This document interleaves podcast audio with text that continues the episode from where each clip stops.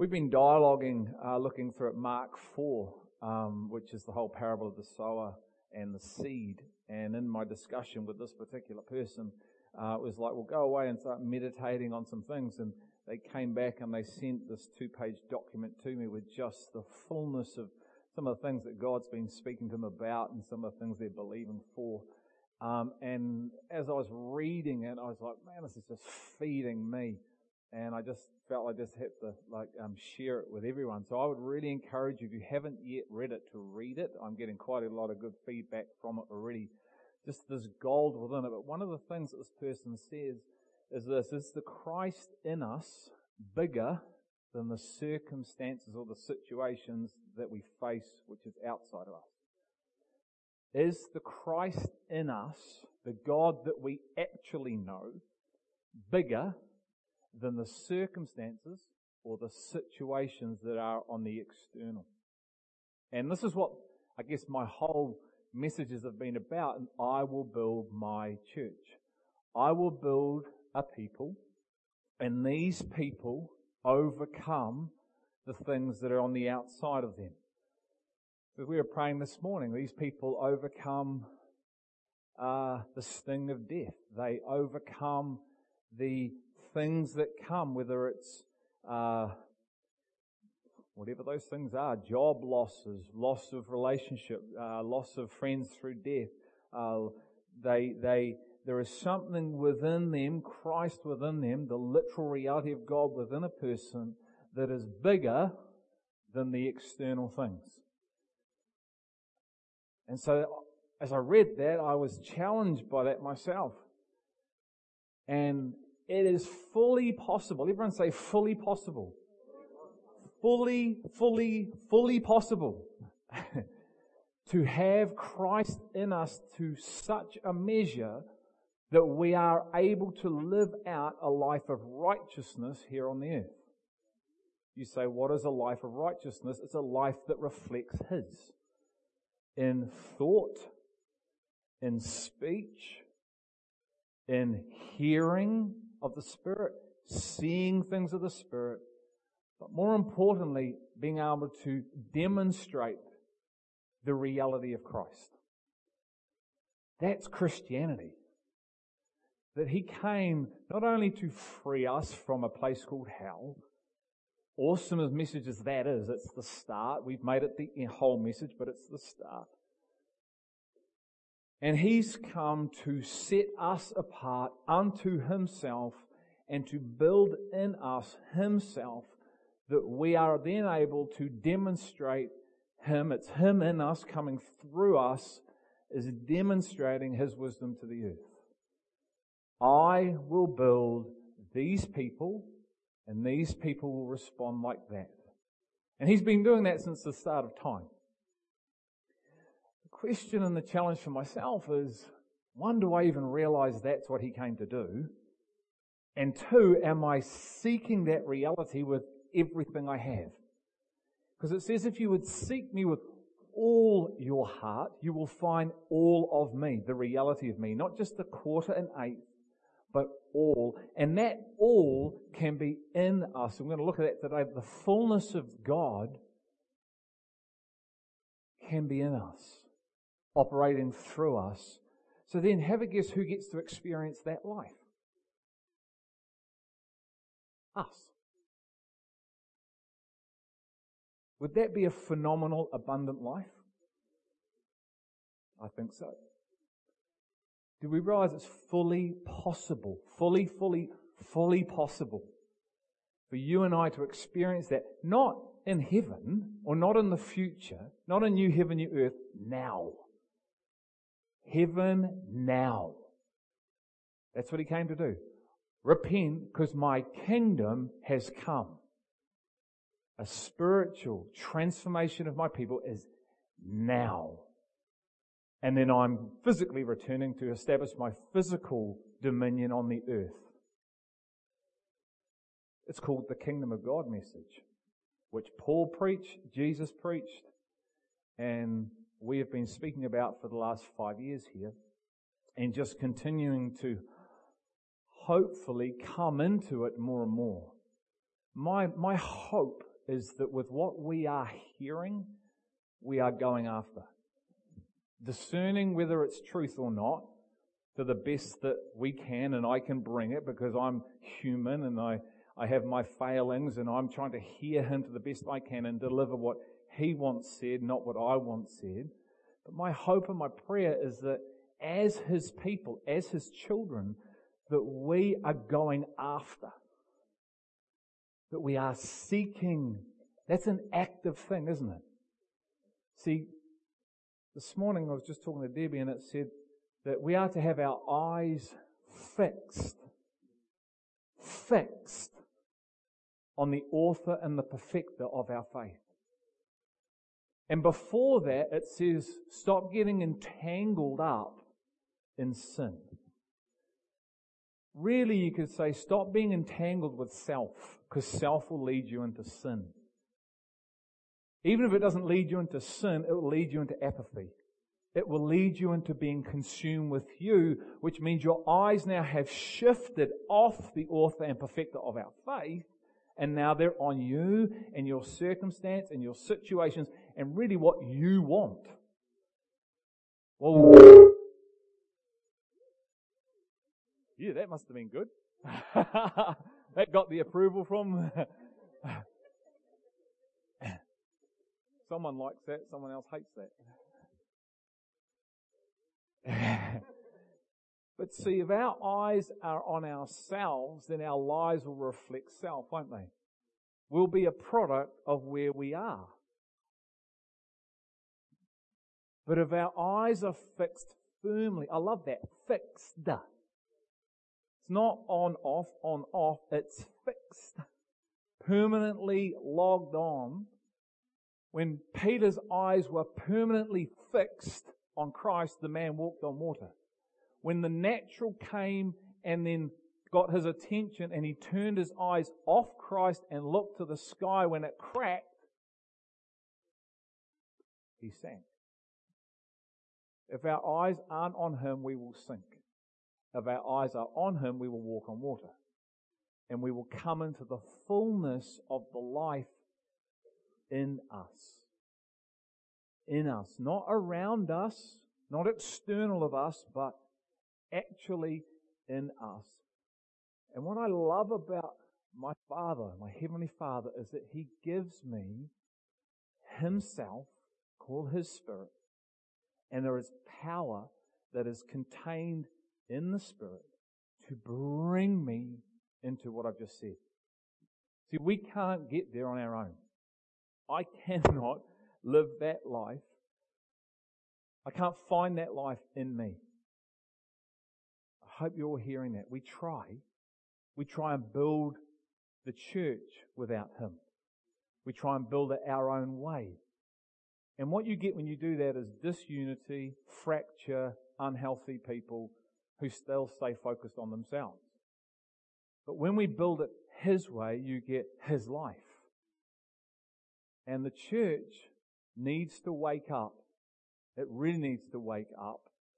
Leadership needs to wake up and be broken to start allowing Him to actually build His church His way. And He gives us His power through His Spirit that this power will propel you forward and into His reality. To be able to see and hear and think and then act. The Bible says that Stephen was full of the Holy Spirit and faith. And we've said this before and we'll continue to say it again. And the man was able, through the empowering of the Spirit, to be able to stand there while he's being stoned to death, obviously maybe falling to his knees, and utter the words that Christ uttered.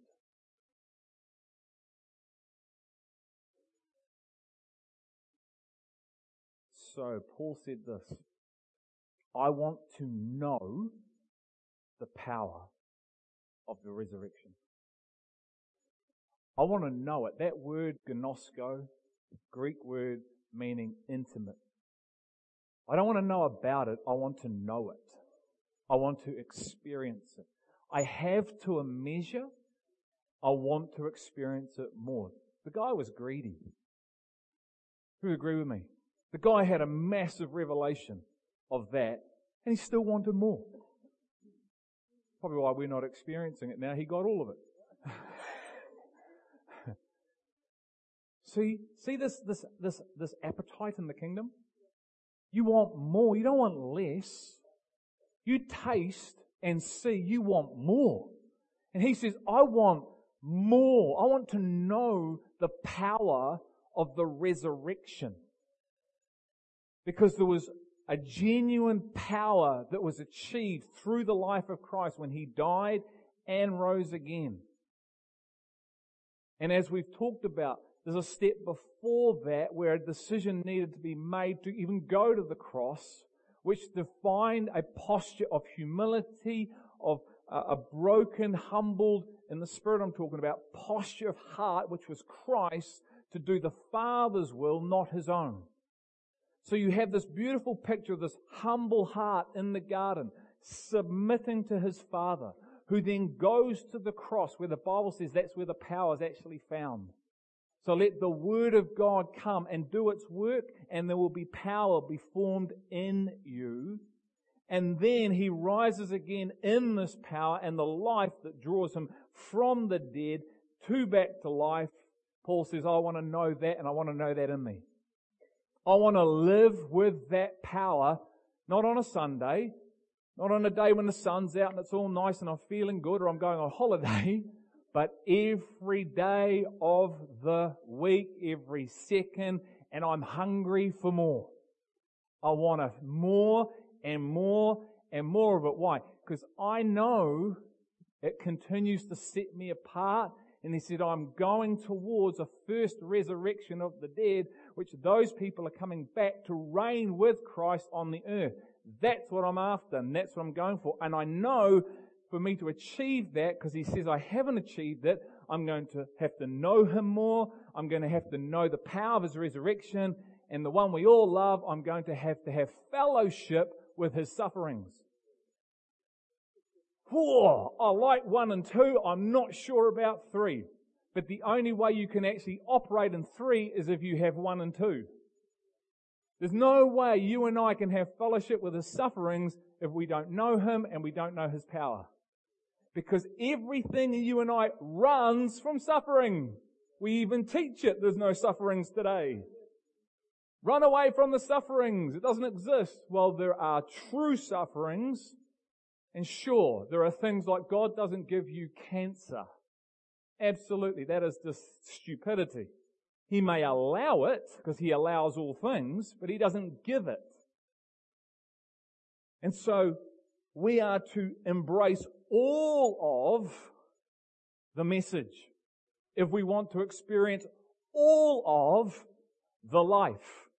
Not pick and choose the bits we like and throw the rest out. I was good at doing that. I like this. I like this. Ugh. No, I don't think I'll, I think I'll park that and we'll come back to that at a later date. You know, that date never arrives, does it? So here we see this man called Paul who he said, imitate me as I imitate the Father. And he said, I want to know the power of this resurrection. When the Father sees a hungry, humble, contrite, and emptied vessel, he pours out more of himself into this vessel. And we are then to live our lives from this position. Just come with me to Colossians 1, 28. Colossians 1, 28, 29. Because here's a man, he experienced this reality, as I'm saying, he experienced it more. And then he makes this awesome statement. He says this in verse 28, Colossians 1, 28. We proclaim him, God, admonishing every man and teaching every man with all wisdom so that we may present every man complete in Christ. 29. For this purpose also I labor, striving according to his power, which mightily works within me. I didn't think you were supposed to strive as followers of Christ. Thank you, Sandra. Not in the flesh. Not in your own strength. Absolutely. That leads you to uh, frustration, heartache, brokenness, down plenty of dead ends, and you end up going, this whole thing doesn't work. You're right, it doesn't work when you're trying to do it in your strength. Because that's called the flesh. We try and understand the truth through the flesh. That's why the truth never living and we don't experience the transformational power because we, instead of being spirit and truth, we are flesh and truth. We have intellectual knowledge that we can never demonstrate or is not demonstrated in us, which means ultimately it can just puff you up. But the life of Christ is not birthed in you, so you never get to experience the transformation. Hence you go, this thing's a whole lot of rubbish. No, it's just that your approach has been the wrong way round. So Paul's saying, I strive in the power that's within me to accomplish the purposes of God. Fantastic. That power is like getting a thousand bolts plugged into you. Yeah. and you're operating like the super bunny. Within. As he pours truth, as he baptizes himself into a person, so as his spirit and truth is filled more and more, finds an empty vessel that's humble, that's hungry, that's contrite, and he fills that vessel with the truth, with himself, then part of that is the power of God because it's him. It's poured in from within out.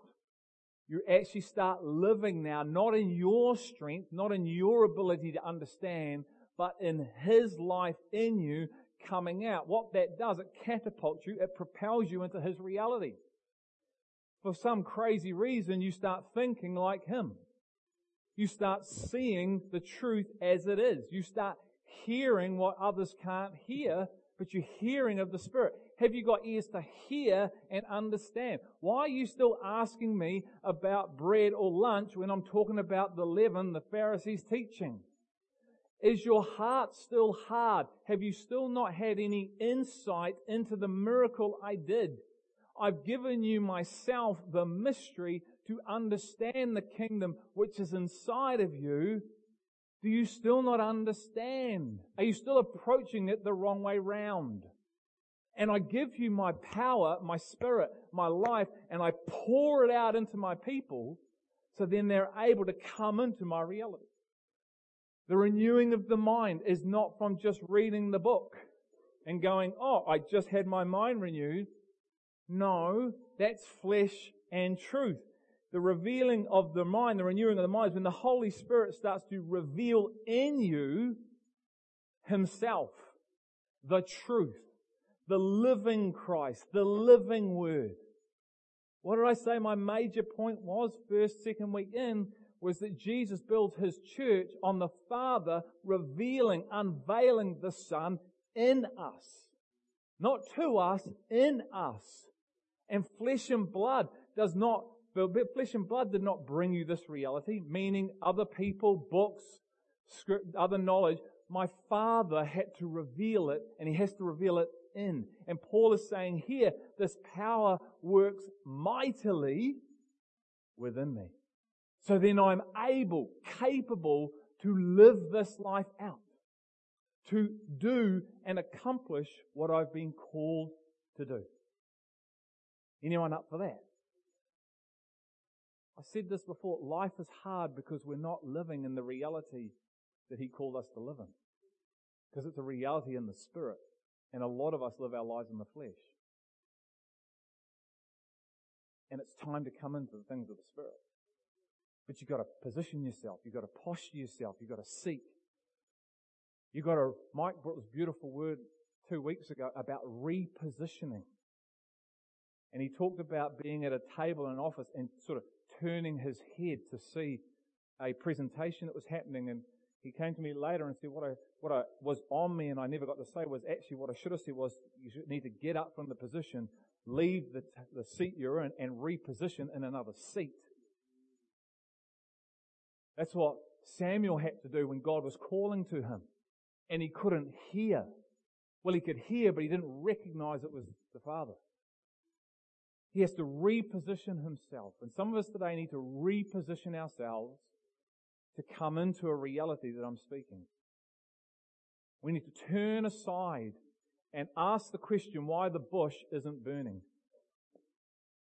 And go, that's not logical. What he's saying is not logic, it's not my, necessarily my reality. And that bush that's burning is not logical. And instead of walking going, oh well, who cares? I'm going to ask the question, just walk out the door. We're supposed to come back, slap it in reverse, and go, why isn't this bush burning? And guess what? God's in the bush and then he spoke to Moses. And until he speaks to the bush or asks the question, God doesn't speak to him. So some of us today need to start asking questions of the Father. Big questions. What on earth is this power thing? What on earth is this reality? Because it's for us. But he looks and says, who's actually drawing near to me so I can draw near to them? See, he looks and he's genuinely interested in our love towards him. He really is. He's been looking from the day of creation. Out of everyone that I've birthed, who actually does love me?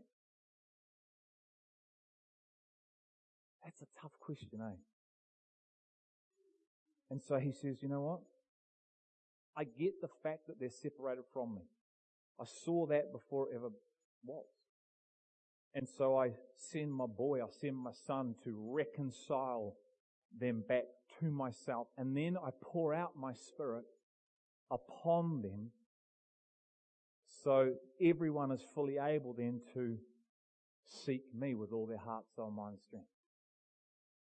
And the disciples were the benefactors of receiving something in a room that literally moved and propelled them from one reality into another. And it's for all of us.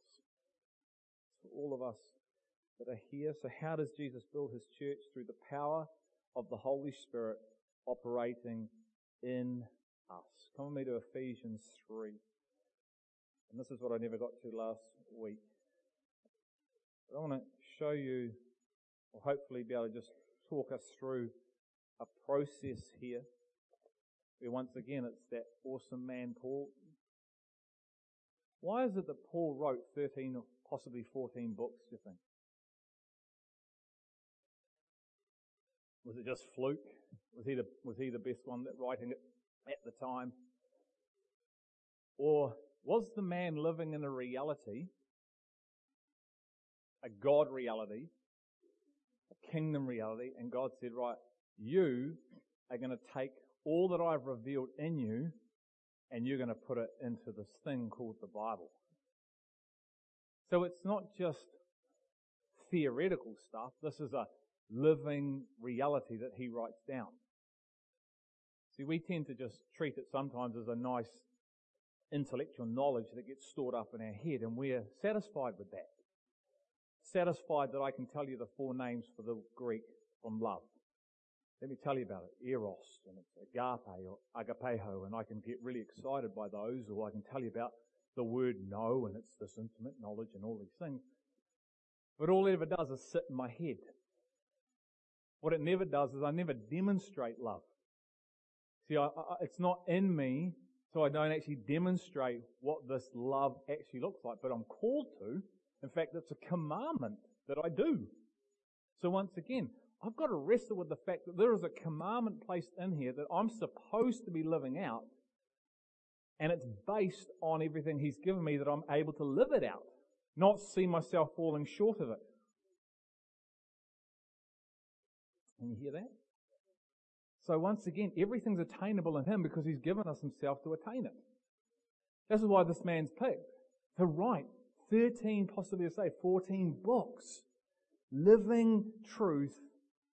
And he says this in verses 14, for this reason, Ephesians 3:14, I bow my knees before the Father, from whom every family in heaven and on earth derives its name, that he would grant you, according to the riches of his glory, to be strengthened with power. Everyone say strengthened with power. Through his spirit in the inner man. So that. I love those words. So here we go. He's painting a picture. So that. So that what, Paul? So that Christ may dwell in your hearts through faith and that you, being rooted and grounded in love, may be able to comprehend with all the saints what is the breadth and the length and the height and the depth, and to know the love of Christ, to know it, gnosko, to know it intimately. Okay? Which surpasses knowledge, that you may be filled up to all. Everyone say all. All the fullness of God. Now to him who is able to do far more abundantly beyond all that we ask or think according to the power, and the power is where? Within us. So let's break this down bit by bit. Verse 14. For this reason, I bow my knees before the Father, from whom every family in heaven and on its earth derives its name, that he would grant you, according to the riches of his glory to be strengthened with power through his spirit in the inner man. So here he is, a man who is before the throne praying. Praying. Praying. What is the greatest thing the church could be doing right now? Praying. How, how do we pray? If, if we were to look at our lives, are we people of prayer? Or are we people of everything but prayer? Trying to do it our way. What you tend to find, the people that aren't praying, they're people that are trying to do it their own way. Trust me, here's one of them right here. I'm one of them. I think this is how we do it. I think we strategize to do this thing. He's going, Greg, just come over here and just Spend some time with me. Come over here and spend, no, no, I, have got it sorted. I, I know. I've read the book. I know it, okay? This is how you do it. I got the ticket, okay? But this is heavy. That's okay because I'm doing it for the Lord. I'll do it for you, Lord. It's heavy. It's okay. No, it's not supposed to be heavy, Greg. Shut up. Right. Over here. Prayer, prayer, prayer and more prayer will unlock everything in your life. The seeking, the seeking, the seeking, the prayer, the prayer. Let's be people of prayer. Mountain Movers is coming up. Why don't we all turn up? Is that too much to ask? If we were to count the numbers, it is. If we were to take the numbers that turn up to mountain movers, it is too much to ask.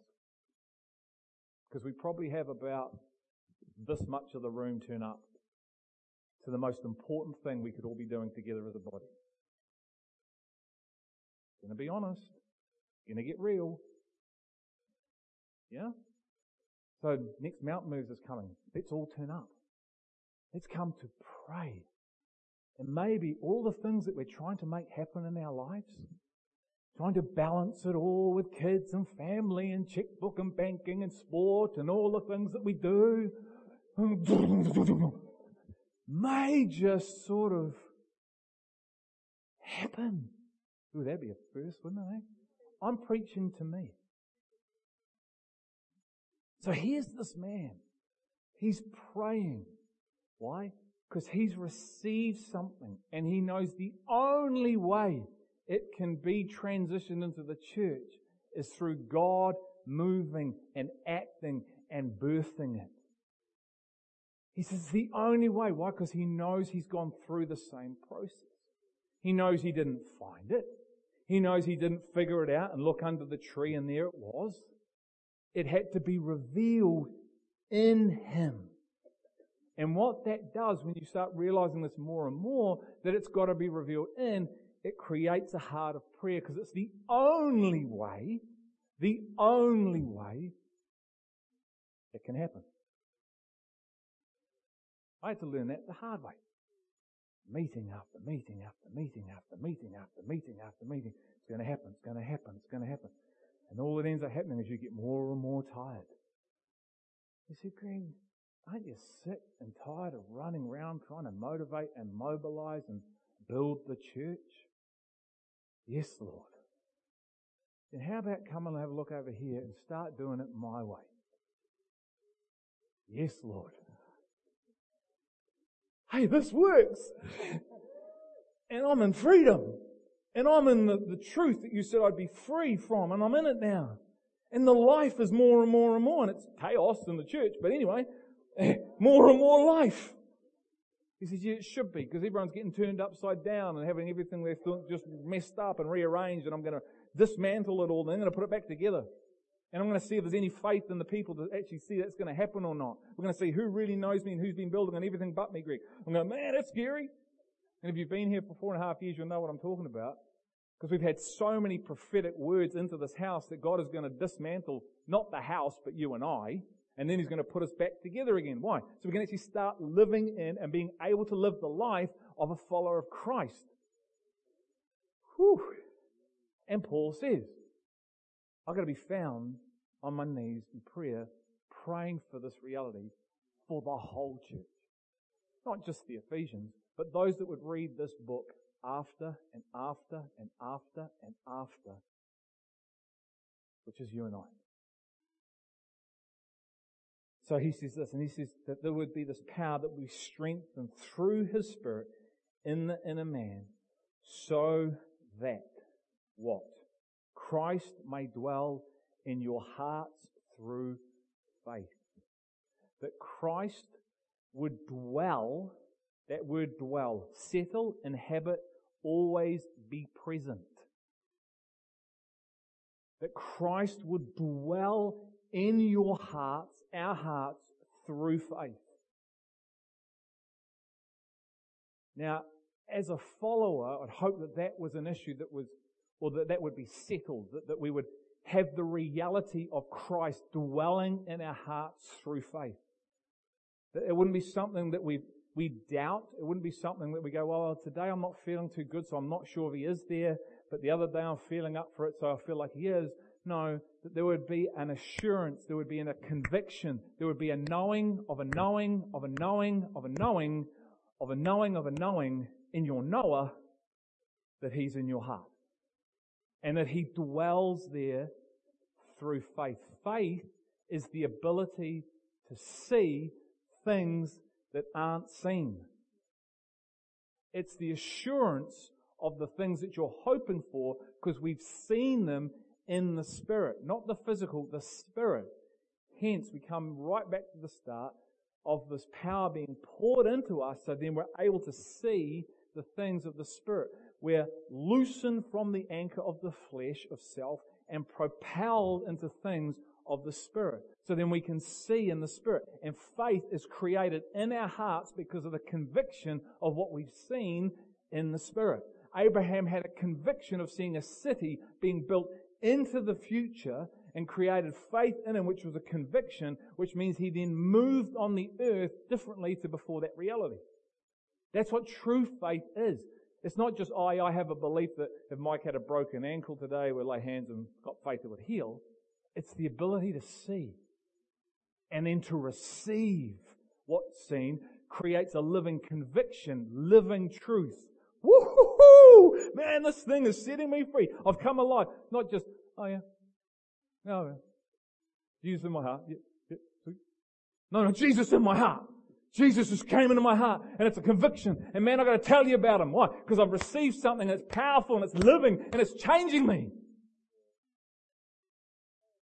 So I'm praying on my knees that the power of God would come mightily within the church. Why? So there'd be a conviction of Christ in the hearts of the church, which would stir the church and move the church towards the reality in which I died for, to live a life worthy of the Christ. Woo! Man, this is unbelievable what we've been invited to.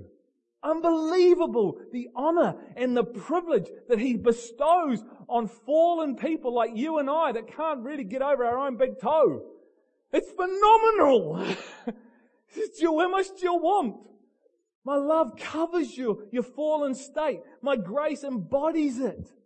Come on, get over you, please. Get your eyes fixed on the prize. And guess what? You'll get more and your life will start to change. I can't believe what I'm invited to partake of. It's so unbelievable, it can be unbelievable. Does that make sense? This is a living reality. This isn't, oh, I believe in, but I believe. This I have received a living conviction which has changed me to a measure. And this living conviction births the reality of Christ dwelling in my heart. This is what the power through the Spirit does. It brings the truth alive. It changes us. What was once outside of us is now inside of us. Then it says this, it says, um, verse 17, so that Christ may dwell in our hearts through faith, and that you being rooted and grounded in love. Okay? So this power, we receive it by faith. It comes, it's a living reality because Christ has revealed it in us, which means we are then, we have Christ in established in our hearts we've been rooted and grounded in love. What are we rooted and grounded in? Is it literally in Him? So as a branch, fruit is being produced through us. We don't produce fruit. The fruit is produced through the church.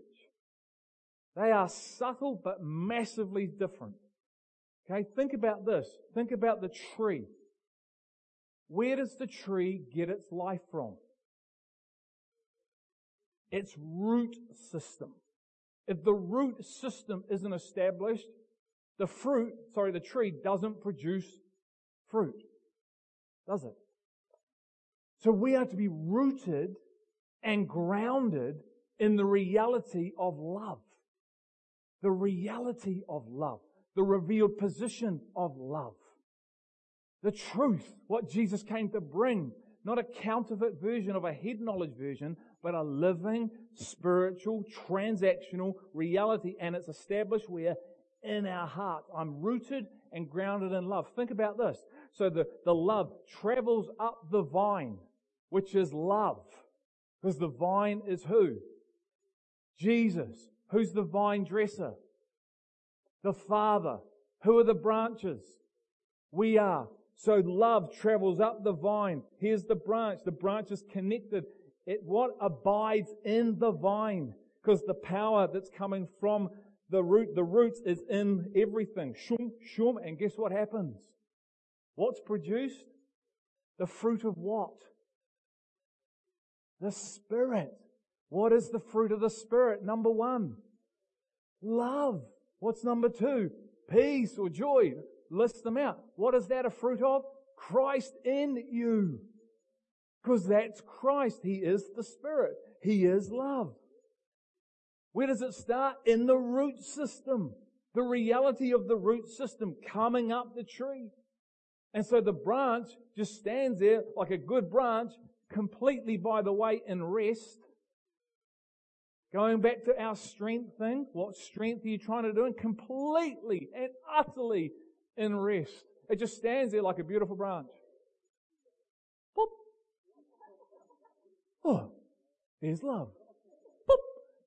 There's joy. Boop. There's peace. Boop, boop, boop, boop, boop, boop. Woo! How does that happen? I haven't got a clue, but I'm standing here. Big, juicy apples and oranges and bananas, whatever you fancy. And it's going, I'm so at rest. I don't feel like I'm working at all. Guess what? You're not.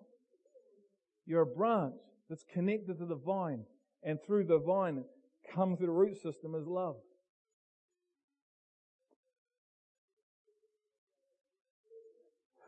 That's him.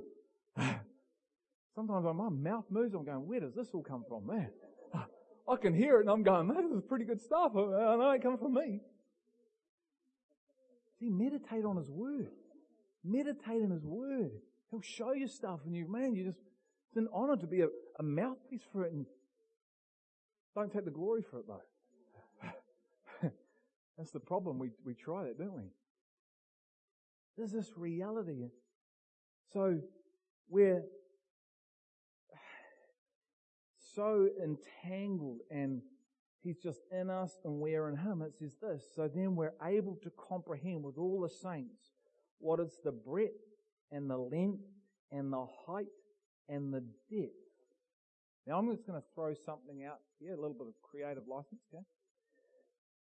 When I was reading this some time ago, I, uh, I used to have a, an NIV and, and um, that's cool. And God just led me to go start looking at the NASB. Um, and I started reading this, and as you do, I went to fill in the next bit. So I went to read this, I went to go like this, I went, uh, that we uh, may be able to comprehend with all the saints what is the breadth, the length, and the height and the depth of the love of God. Okay? But the NASB and the King James doesn't actually say that. It stops and gives you a comma. And then it says, and to know the love of Christ which surpasses knowledge. So I went, huh? So I said, start, Spirit, start speaking to me, start speaking. And just this little voice, I, I don't know whether it was me or him, it just said, go have a look at, um, across on the other page, and I went down, looked at, uh, under 18, where it's written, go look at verse 8, it says note. And it says this, to me, the very least of all the saints, this grace was given to preach to the Gentiles the unfathomable riches of Christ. So this is what I came up with. I mean, it's the breadth and length and height and depth to know the unfathomable riches of Christ and to know the love of God. Just adds another dimension to this whole passage if this is true. I'm not saying it is. I'm not saying this is biblical, okay? I do think it fits in the bigger context of everything.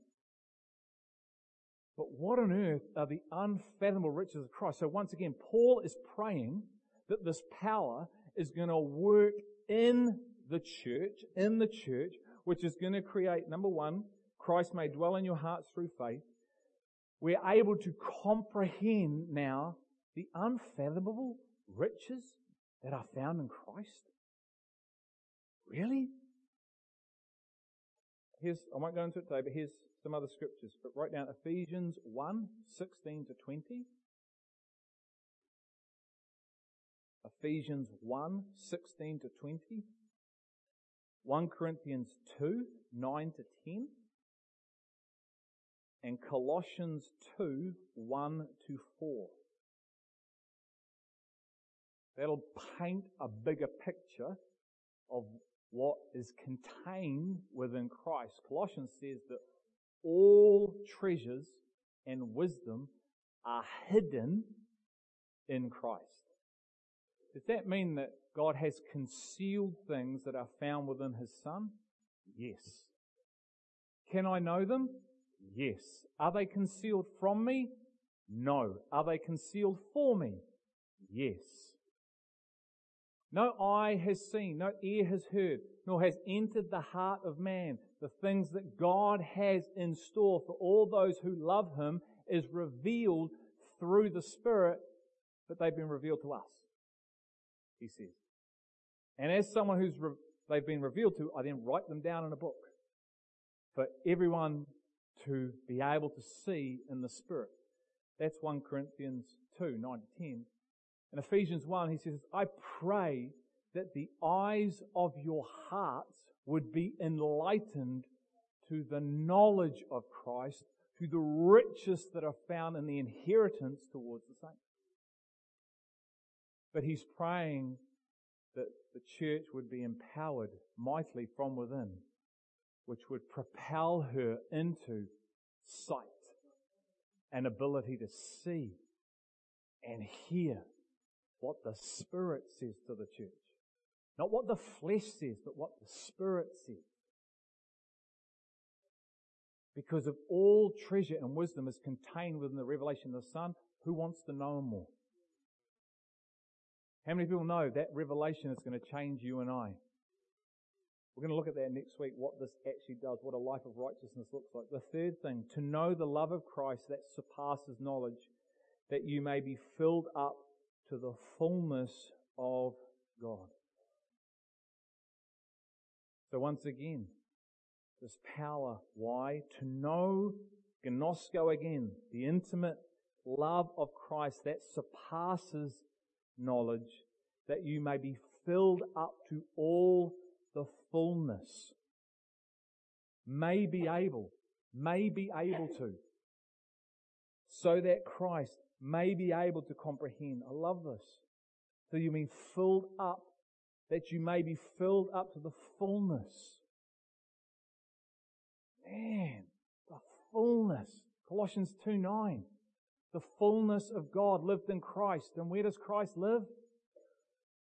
In you and I.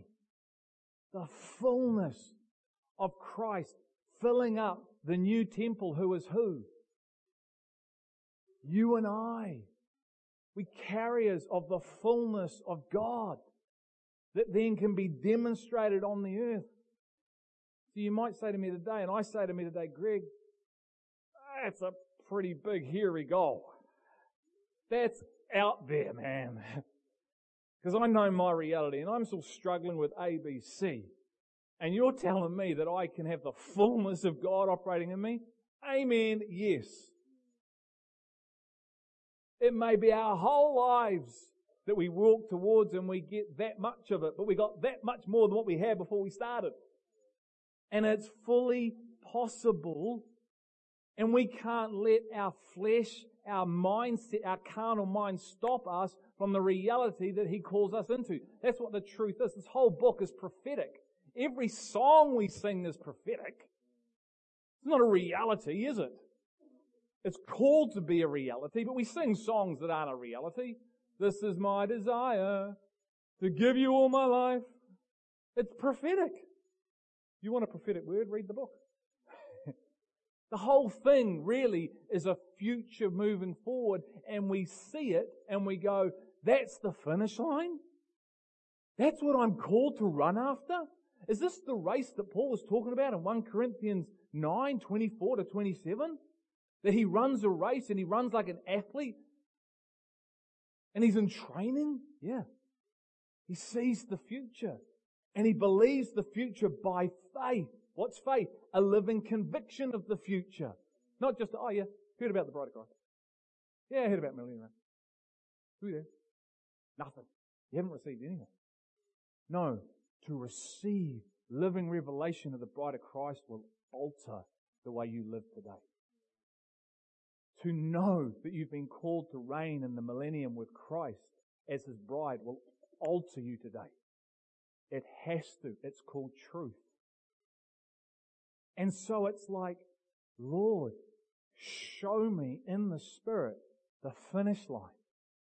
So then, as it comes and it comes in power and it fills me in my spirit, what I'm dabbling with over here, I get loosened from you hear what I'm saying? This thing's actually bondage.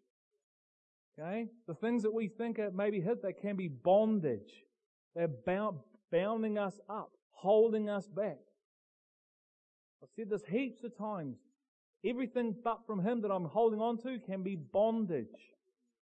And it, you get loosened. Why? Because we've seen something in the future in the Spirit. Not because it's just written in a book, in the Spirit. And all of a sudden now you start moving towards a reality. You start walking in it and it's easy. Why? Because the power in is starting to draw you towards something. You want me to pray? I start praying. You want me to get into your word? I get into your word. You want me to have a heart for the lost? I've got it. Don't know how it happened. Didn't have it before, but it's now in me. I've got a passion to lay my life down. I see losing life. By, that's a beautiful, what a beautiful passage. Of course I'm going to lose my life. I find my life. Why wouldn't you? See, Everything starts to shift. Your language, your thinking, your heartbeat, your posture, humility. Why? Because the power of the Spirit has come and He's revealed Himself in, and it's easy and light. But it's of the Spirit, it's not of the flesh. If you try and attain this through the flesh, you just go round and round and round. Guys, that's why I will not give anyone here how to's. Because it's all of the flesh. I can't give Jaden the reality in which I carry. I can't give him how to get this. This is my how to. Seek him with all your heart. Oh, that's just, well, that's cheesy Christianity. No, it's not. It's the truth.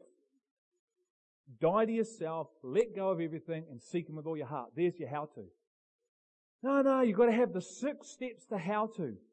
No, no, because I'm going to teach it in the flesh and you'll never find the how to because it's not found in human knowledge or wisdom. It's found in the Spirit. How He leads you will be completely different to how He leads me, probably. The things that you have to let go of are completely different to things I need to let go of. But you know, I guarantee you what, we'll end up at the same position. How did you get here? Man, it was like this, this, this, this. How did you get here? This, this, this. They don't even correlate. There may be some things similar, but it's of the Spirit. And we need to learn this more and more and more. Why? So we can be filled with the fullness of God. Whew. The last thing is we will see God for who He truly is and live accordingly. Just come down to verse 20.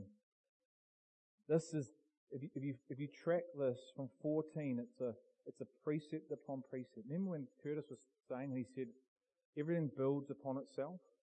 Well, this is what's happening here. See, Paul's praying that this power, that the church will be strengthened with the power through his spirit in, the, in a man. Okay? So that Christ may dwell in your hearts, number one. That you'll be able to comprehend what is the unfathomable riches of the saints, number two. Number three, so you'll have this love that surpasses knowledge. Okay? And then that you'll be able to ask or think of God. You'll see God in the fullness and a greater fullness of who He is, which means your life will alter and shift. Now to Him, God, who is able to do far more, okay? God is able to do far more abundantly beyond all that we ask or think, according to the power that works within us. God is the God. He, he, he is supernaturally huge and limitless, isn't he? Okay? So he's completely able to do anything, but then it says that according to the way we think, he then aligns himself to us. So what? According to the power that is at work within us, it'll change the way we think It'll change the way we ask, and all of a sudden you have this God who is incredibly massive turning up on your doorstep, and you start seeing things that you're asking for and thinking more because the power in you has altered you, it's shifted you, it's propelled you from one reality into another. Lady, you don't know who's in front of you today. If you did know, you would ask, and the gift that I am, I would give you a wellspring of water. But because you don't know who I am, you continue to come with your bucket looking for the natural. John 4. You worship someone you don't actually know. And if you did know me, you would ask in an alignment to who I am. Why? Because I've poured myself into you and the power into you to such a measure, it realigns you and you see me for who I am, not who you think I am. And it will change the way you think. It's beautiful. And it's all of Him and none of me. My role is to submit to it and believe it's possible. What you ask for would alter. You keep asking for these little things. Now hear my heart. I'm talking about the motive of your heart, kingdom prayers but you keep asking really for crumbs. You keep asking for the crumbs. Your life is really, compared to what is on offer, what I have for you as a son, you're really living like a slave. And you have this poverty mindset that we just get by as followers. We just get by, we just get by, we just get, well, we just scraped it this week, Mike. Gee, the finances are down, we just scraped it. We better make sure, we better lock down the hatches, we better lock it all up, we better make sure because it's not that great. No! No, we have a big God and we believe for big things and we preach by faith to see Him move. When we get to the end of ourselves, it's when we see Him move. But when we get to the end of ourselves, so he says this, I've given you my power to unlock you from you, to be able to see me for who I am, for your life to be altered. Now, one by one, imagine this, he starts altering everyone that's here, one by one. Now you've got a body that turns up and starts acting like a body. Now you've got a heartbeat. And once again, I'm not, when I say that, what I'm trying to say, I'm just trying to paint a picture, the ultimate picture for us all to be in, yeah? Oneness in spirit walks through that door. Not oneness in flesh, not conformity, but a oneness in spirit because the Spirit of God has been poured into us to a measure that takes us from ourselves and all our worries and all our concerns and just bursts in us Himself. Imagine coming together like that as a body like this. And what our actual praise and exaltation. for David today was trying to lead us, trying to lift us because of the heaviness that was in the place. Because we come with us. Worried about us. I get that. God said you're gonna worry about you, but guess what? The antidote for that is seek first me. It's not seek first you and your ability to overcome you. It's get your eyes off you and seek first me. And yeah, there's going to be a wrestle, and yeah, it's going to feel like, ah! and yes, you're going to have to have faith, and it's going to feel like I'm ripping the heart out of you. And there's nothing about you that wants to go there, but guess what? It's where you find life. Now, I've given you my power. 1 Corinthians 12, 9 and 10. I've given you my grace. It's sufficient for you to walk with me into the new. I live for the day. I'm laying, Danny and I are laying our lives down to be a part of an expression of God on the earth. And I've seen it. I've seen men and women wearing white cloaks and white suits. And it's not that the guys, sorry guys, it's not that the guys are wearing the suits and the women are in the cloaks. I don't know. I've just seen heads and legs, but the, these people are wearing white and they are in suits and they're in gowns. He showed it to me about seven months ago. It's beautiful. I can see it now. It's his bride. I believe it's his bride. And the bride is making herself ready. She's making herself ready. She's preparing like a bride does. He said, I give you my power so you can get ready. You can't get ready without it. That's how lovely he is. He's that lovely. See, he gives us everything we need to prepare. So I'd just encourage you with what you're hearing to be seeking with all your heart. Because there is a reality for the church, for you and I, to be experiencing today. Not tomorrow, today. Amen?